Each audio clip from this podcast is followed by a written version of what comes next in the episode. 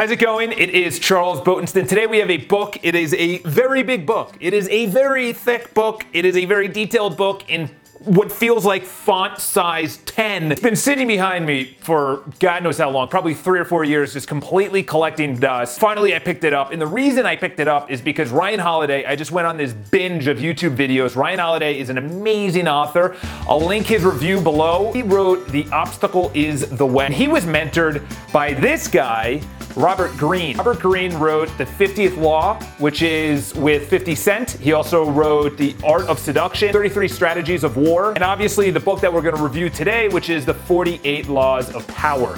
Robert Greene is an absolutely amazing author. The reason I say that is number one is I've read a lot of books. I know a little bit about the writing styles of people.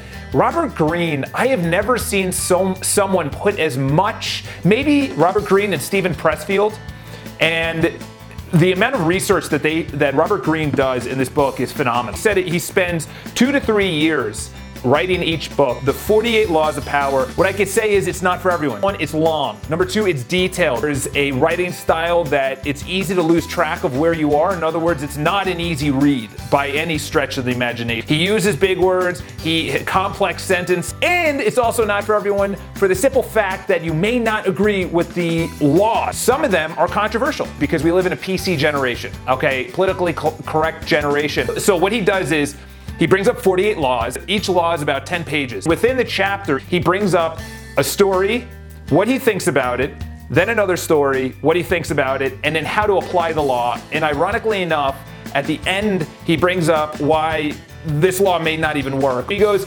Look at this law, use this law, and at the end, he has an entire page or paragraph or whatever on why this law may not even be a good law. And like I say about any book, is that take what you want out of it. Don't go in and just use this as dogma. So I'll just bring up some of the laws that may be a little bit controversial. Law number 15 is crush your enemy totally. So law 15 is crush your enemy total, totally. And then law 19 is do not offend the wrong person. so it's it's opposing laws, but within the laws, it's very specific how to apply it in your life based on the examples that he uses. The way that I read the book is I would read the law, then he would have like a little like three to four sentences about the law in the beginning, and then you see how to apply the law. And if it works for you, it works for you. It's a 420 page, 430 page book. It's not, this is not going to apply to everyone. If the law doesn't apply to you, don't like be mad. Like in the beginning, some of the laws, I was like, I don't agree with that. But then you start reading through the chapter and then you say, I can see how it's a way to gain power. Listen, one of the big things that I want to work on this year is boldness. And that was one of the last laws that he brings up. 46 is never appear too perfect. One of my old business coaches, he said, perfection is the lowest evaluation. Perfection is the lowest evaluation. This is really brilliant is that he goes, Charles, me, he goes, Charles, your one, your 80% is someone else's 100%. He says, put in 80% and ship it. Just send it out. Law 28. Like I was saying about the boldness, enter action with boldness. Very, very important if you want to be a leader, if you want to have power. Another one he said, he said, strive for attention. Strive for attention. A lot of us trying to avoid attention, but we want power. That's impossible. Power over people, power over an industry, power over your company. And people look at power as a bad thing. Someone needs to be in power, someone needs to be empowered, someone needs to be in the position of power, and someone needs to be empowered to actually influence. When you think of someone that's in a position of power, you're looking up to them. Someone that's very empowered on who they are, they're also in power of an industry, of their company, of their group, of their family, of their children, of their friends. You need to look at power as a good thing. It's power in a bad way will influence people. Power in a good way will also influence people, but in a positive way. He brought up an emperor, Chinese emperor, that slaughtered people. That was power used in the wrong way.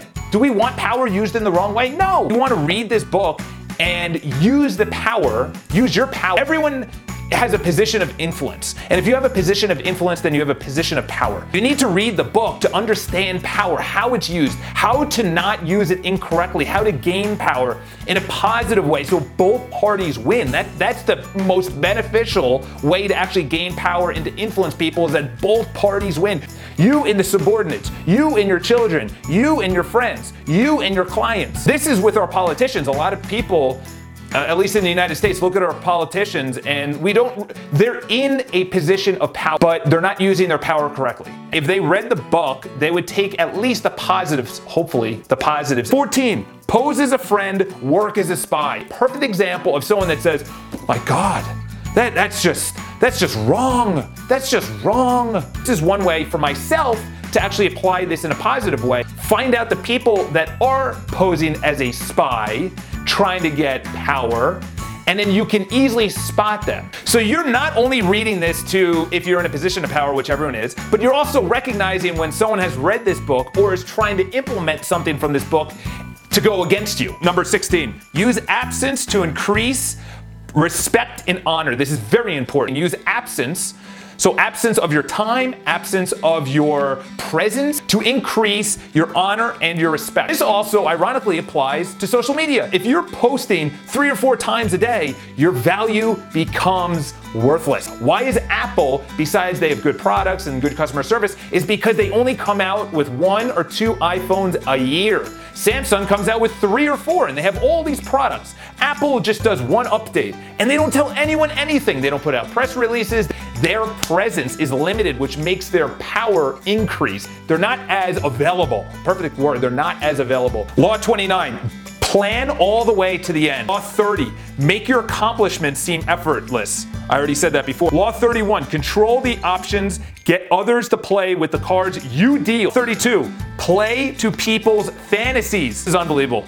Corporations do this all the time when they say, you need to have this. Law 34, be royal in your own fashion. Act like a king to be treated like one. This is uh, Conor McGregor, the UFC fighter. He says it. He goes, You've entered the, my kingdom. You have entered my UFC. He talks about it all the time how I'm the king, I'm the best, I'm the greatest. And you know what? He lives up to it. Law 35, master the art of timing. God, this is an amazing book. Law 36, disdain things you cannot have. Ignoring them is the best revenge. Pick up the book. I'm Charles Botensten. I hope you learned a lot from this. If you did, subscribe to the YouTube video. The next one that we're actually going to be coming out with is one of my Un, like a book that has changed my life along with this. The other book is called Sapiens. Link below is the Ryan Holiday book, also this.